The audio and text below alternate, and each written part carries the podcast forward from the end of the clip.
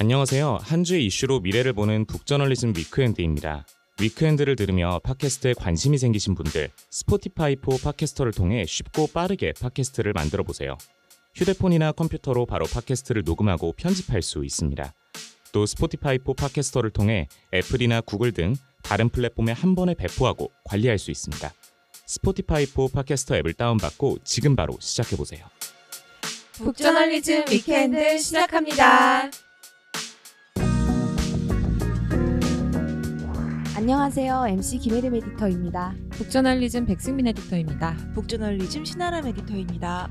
네, 현재를 해설하고 미래를 전망하는 소식을 살펴보는 Weekend.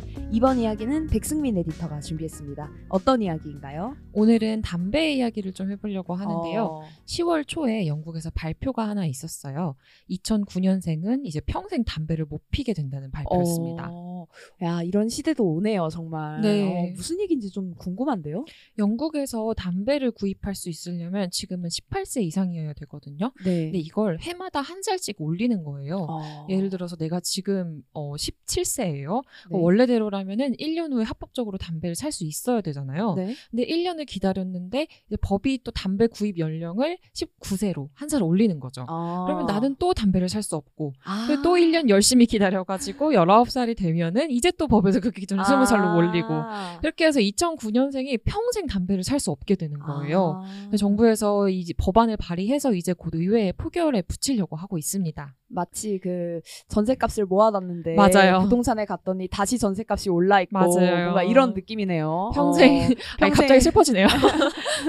그렇네요. 어, 아 이렇게까지 하는 이유가 사실 역시 뭐 국민 보건, 더 건강 이런 이유 때문이겠죠. 뭐. 네, 맞습니다. 네. 영국의 흡연 인구가 전체의 13%인 640만 명이라고 하거든요. 어, 네. 또 영국인의 그 암 발생 주요 원인 중에 하나가 흡연으로 지목받고 있습니다.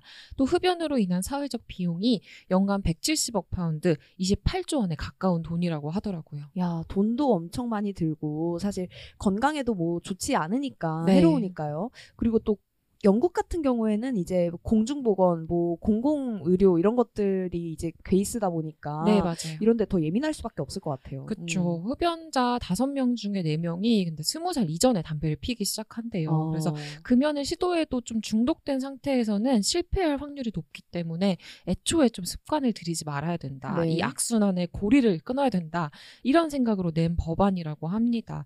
작년에 뉴질랜드에서 같은 내용의 법안을 통과시켰거든요. 네. 그걸 모방한 걸로 보이고 어, 있습니다. 아 맞아요. 뉴질랜드에서도 이런 걸 했었죠. 이게 뭐 흡연자 수를 줄이는데 정말 도움이 될 수도 있겠지만 사실 금주법대를 생각을 해보면 네. 하이제킹하고 이제 뒤에서 몰래 몰래 땅굴에서 먹고 다들 그러잖아요. 사실 인간이라는 게 네네, 그쵸. 이게 불법화할수록 어떻게든 좀 구하려고 하고 피고 뭐 이런 사람들이 있을 것 같거든요. 사실 불법화 할수록 더 매력 적으로 그쵸. 느껴지는 부분은 그쵸, 있죠. 그쵸. 아, 하지 말라고? 뭐 네. 왜냐면 요즘에 두발 자유잖아요. 네네. 그 학생들이 네. 머리가 얌전해요. 어. 옛날에 비해서 얼마나 얌전해졌는지. 그러니까 거기에 대한 욕망이 없는 거예요. 파마를 하고 싶다, 뭐 염색을 하고 싶다. 하려면 언제든지 할 수 있으니까. 하려면 언제든지 할 수 있으니까. 그런데 이제 하지 말라고 하면 그때부터 미치는 거죠. 파마하고 싶어서. 예, 그거랑 비슷할 것 같아요. 저도 조금 부작용이 있을 것 같다는 생각은 드는데 음. 혹시 아람 에디터는 어떻게 생각하세요? 글쎄요.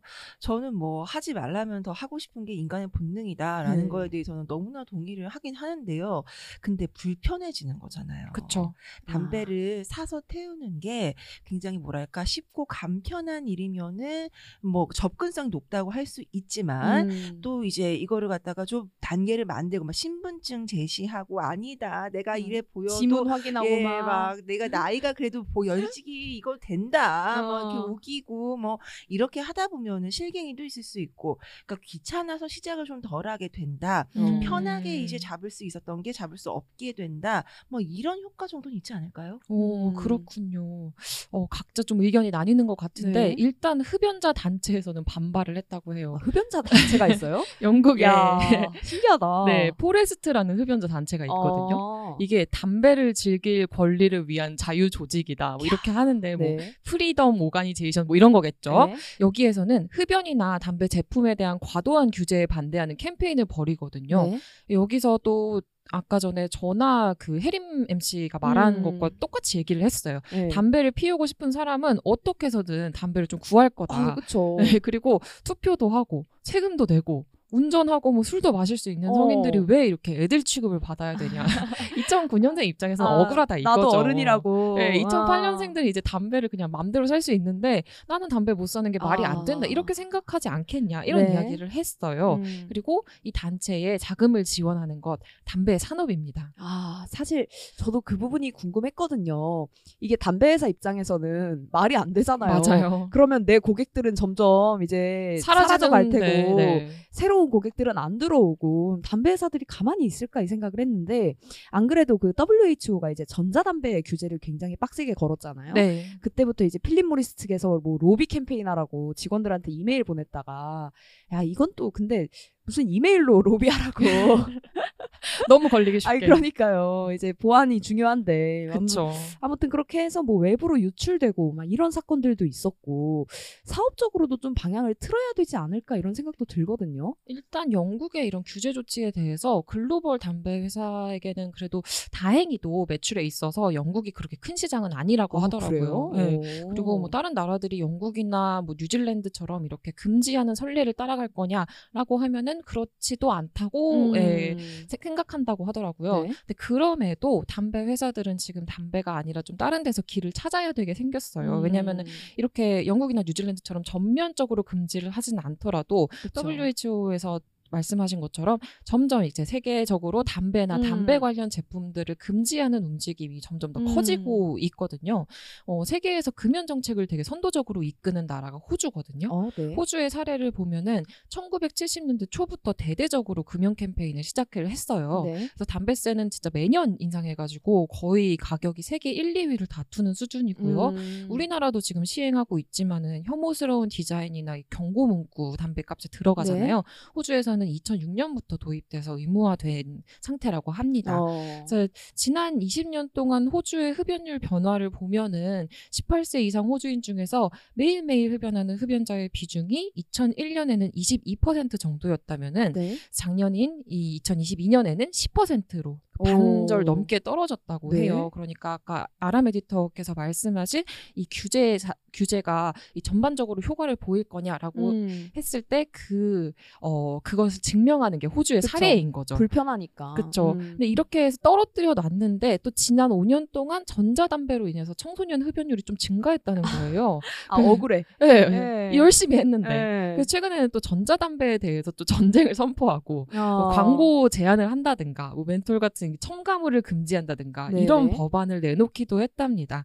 호주가 이렇게 선도적인 역할을 했을 뿐 담배에 대한 규제는 점점 많은 나라에서 확대되고 있는데요.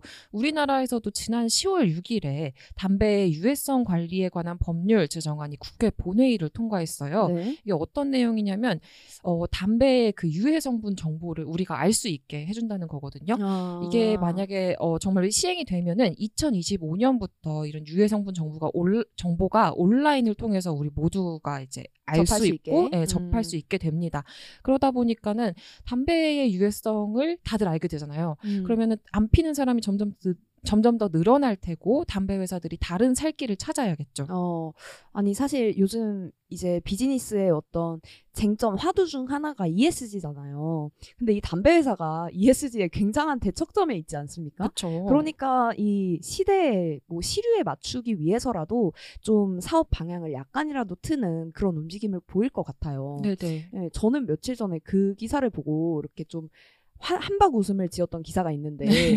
그 담배 회사들이 담뱃잎 대신에 그 찻잎으로 차 이름도 되게 예뻤는데 루이보스. 어 루이보스 네. 루이보스 잎으로 담배를 만든다는 거예요. 근데 왜 함박 웃음을 지으신 거예요? 너무 너무 재밌잖아요. 아니 차는 이렇게 루이보스 차 생각해봐요. 이렇게 우려가지고 밤에 따뜻하게 이제 전기장판 위에 앉아가지고 네. 홀짝홀짝거리는 게 예쁘게 차인데. 마셔야 될 것 같은데. 예, 근데 그거를 이제 돌돌돌 말아가지고 불을 붙여가지고 피운다는 거 아니에요. 너무 재밌네요. 예, 제가 그거 보고 야 정말 발 빠르게 움직이는구나. 음. 이 정도 머리를 써야 사업을 할 수 있구나 이런 맞아요. 생각을 했어요. 어. 유럽 연합에서 이달 말부터 가향 가열 담배, 그러니까 태우는 방식의 연초 담배가 아니라 궐련형 아. 전자담배 중에서 네. 이 향이 들어간 제품들을 금지를 하거든요. 어, 그래서 브리티시 아메리칸 토바코라는 회사가 있어요. 네, 세계 1등이죠. 그게 여기가 던힐 제조사고 그 카멜 담배 제조하는 회사를 인수를 해가지고 이 진짜 말씀하신 대로 세계 최대의 담배 회사 중에 하나인데 여기서 루이보스 찻잎을 이용해서 대용 담배 제품을 만들기 시작한 어. 거죠. 그래서 유럽에서부터 시작해서 이제 전 세계로 판매를 확대할 계획이라고 하더라고요. 근데 이게 건강 영향이 좀 아직은 알려지지 않아서 연구자들은 되게 의문을 품고 있는데 음, 가능할지는 좀 모르겠긴 해요. 그러네요. 뭐 찬잎 뭐뭘 태워도 사실 좋은 네. 건 아니잖아요. 폐에 좋지 않을 것 네, 같아요. 뭐 태우든 데우든 뭐 찌든 뭐 별로 좋진 않을 것 같고. 아, 그럼요. 차는 어, 있는 건데. 그러니까요. 우리라고 있는 건데. 네. 음. 아니 사실 필립 모리스 앞서 언급했던 필립 모리스도 뭐 비록 뒤에서는 야 로비해 로비해 이렇게 하지만 앞에서는 어쨌든 자기들도 이제 담배에서 벗어난다. 우리도 이제 ESG 한다 이런 모습을 좀 많이 보이려고 하잖아요. 맞아요. 음. 네, 필립 모리스가 이제 말보로 같은 연초 담배 우리 이제 판매하지 않겠다. 10년 내에 이제 판매를 중단하겠다라고 밝힌 게 2021년이었어요. 네. 그 이후에 이제 담배 바깥의 영역에서 필립 모리스는 사업을 좀 확장하고 있는데요. 그 첫 번째가 헬스케어가 있습니다. 아, 네. 아 마치 그 제로 콜라와 탕수의 관계가처럼. 그쵸. 아, 어, 그래서 여기서는 일단 흡입 의약품을 만드는 제약회사에 투자를 하고 있거든요. 네. 여기서 호흡기 질환을 제- 치료하는 제품을 만든다고 하더라고요. 또 이뿐이 아니라 페르틴 파르마라고 덴마크의 의약품 회사인데 네. 여기서는 껌이나 사탕을 통해서 니코틴, 대마초, 비타민 이런 것들을 섭취할 수 있게 어, 어, 그런 제품을 만든다고 하더라고요. 여기도 이제 필립 모리스가 인수를 했다고 합니다. 어, 대마. 네. 어. 대마가 살짝 되게 눈에 띄죠. 그쵸 네. 눈에 띄죠. 뭐 다- 담배 회사들이 막 진작부터 사실 이제 눈이 계속 갈 것 같아요. 어, 네. 아, 저거 저거 탐나는데? 너무 탐나는데 네. 가져오고 싶은데 이런 그쵸. 생각 들 것 같거든요. 필립 모리스가 또 지난 7월에 어, 이스라엘 대마초 기술 회사를 6억 6억 5천만 달러에 인수하기도 야, 했거든요. 네. 미국의 뭐 알트리아나 영국의 임페리얼 이런 담배 회사들도 대마초 회사에 좀 대규모로 투자하면서 그쪽으로 사업 방향을 진작부터 틀고 있었다고 음. 합니다. 담배는 점점 규제되는 데에 비해서 대만은 뭔가 좀 빗장이 풀리고 있는 것 그쵸, 뭐 않으세요? 뭐 허가도 많이 나고 네. 국가에서 이제 금지도 좀 푸는 추세고 이런 것 같아요. 어. 아시아에서는 이제 태국이 작년 6월부터 대마초 재배랑 유통을 허가했죠. 네. 그리고 뉴욕에서도 좀 한 2년쯤 됐나요? 네. 2021년 3월부터 기호용 대마를 합법화했잖아요. 어. 그러니까 독일도 지난 총선 때부터 대마 합법화 이야기가 나오기 시작해서 지금 내각에서 좀 되게 열띠게 논의하고 있거든요. 어. 독일 뉴스 보면은 정말 대마초 이야기 많이 나옵니다. 이런 움직임에 따라서 합법 대마 시장이 지난해 59조 원 규- 규모로 늘어났고요. 또 7년 뒤에는 600조 원으로 늘어날 것으로 추산되고 있습니다. 어. 와, 7년 동안 이제 10배 성장할 것이다. 그러네요. 이렇게 보고 아. 있 으니까 담배 회사에서는 사실 좀 탐이 날 수밖에 없겠죠. 사실 뭐 대마가 담배보다 이제 중독성도 약하고 뭐 유해성도 약하다 이런 말도 많지만 네.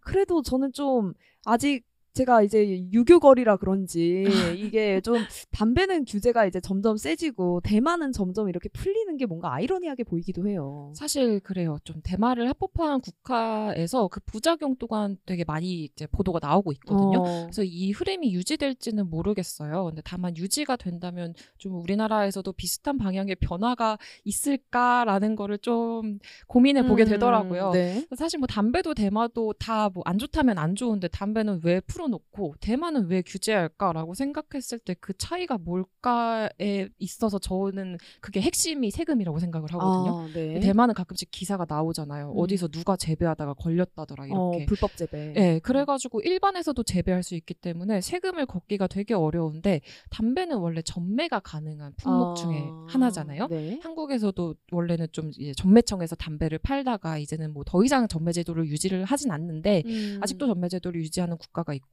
아무튼 그렇게 하기 때문에 세금을 걷기가 되게 수월하다는 아, 거죠. 맞죠. 그래서 대마초 사업도 결국에는 세금이 어떻게 될까에 따라 갈리지 않을까라는 생각이 들고요.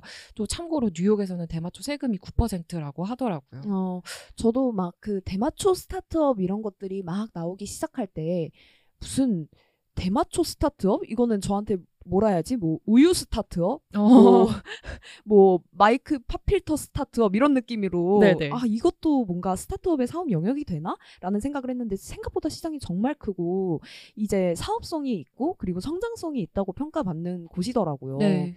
근데 뭐 사실 그렇게 클 수 있었던 것도 국가의 어떤 지원이 있, 기 때문에 그렇게 이제 토양이 마련이 됐을 텐데 그렇죠. 어쨌든 그 토양을 만든 건 결국 세금에 대한 세금이다. 예, 세금에 대한 생각이 크지 않을까 이런 생각도 드네요. 네. 어, 세금도 세금인데 사실 앞서 이제 승민 에디터가 말해준 것처럼 뭐 대마를 합법화한 국가들에서 뭐 좋은 일만 일어나진 않잖아요. 네, 대마로 맞아요. 인해서 이제 다양한 문제들이 발생하기도 하고 또 건강 이슈도 있고 그래서 좀 많이 걸리는 부분은 있는 것 같아요. 그래서 음. 이건 되게 개인적인 생각이긴 한데 오래 전부터 담배는 좀 날이 갈수록 점점 더 축소되지 않을까 술이나 담배 같은 중독 물질의 음. 어, 규제가 점점 더 강해지지 않을까라는 생각이 들더라고요. 그래서 6월 보건복지부에서 낸 자료를 찾아봤는데 직접 흡연으로 인한 사회경제적 비용이 12조 12조 1,913억 원으로 추계됐다고 하더라고요. 어, 그리고 뭐 여러 가지 간접 비용까지 하면은 그 규모는 정말 어마어마하겠죠. 네. 그래서 점점 더 국가 차원에서 이런 중독 물질, 특히 담배를 규제하는 그 움직임은 점점 더 세질 것 같은데 음. 문제는 사업의 영역에서 중독 사업은 모습을 바꾸어서 계속되지 않을까 이런 생각이 듭니다. 어. 마치 담배 회사가 차 루이보스를 어. 이제 새로운 사업의 영역으로 생각하고 또 대마초로 이제 사업의 방향을 바꾸는 음. 것처럼 이런 중독 사업은 돈이 벌리는 한 규제 음. 바깥에서 계속되지 않을까 이런 전망을 가져와 어, 봤습니다. 그러네요. 사실 그러니까 문제는 이 담배 그 한가치 그 한계비 그 자체가 문제가 아니라 이 중독이라는 것 자체가 비즈니스화 될 수 있고 또 이것이 세금이 되고 이런 굉장히 자본주의적인 논리에 의해서 이 중독이 돌아가는 이 시스템 자체가 문제다 이런 말씀 해 주신 것 같아요. 네. 네, 영국의 담배 규제 소식부터 담배의 미래까지 좀 점쳐봤습니다. 그럼 오늘의 위크엔드는 여기서 마무리합니다. 내일은 신아람 에디터가 준비해 주셨는데요. 네. 그 혹시 여러분 요즘에 그 SNS 하면서 이상한 광고 같은 거? 이게 광고인지 뭔지 잘 모르겠는데 예. 아, 이거 왠지 그럴듯하긴 한데 왠지 어색하다. 김미영 과장의 향기가 난다.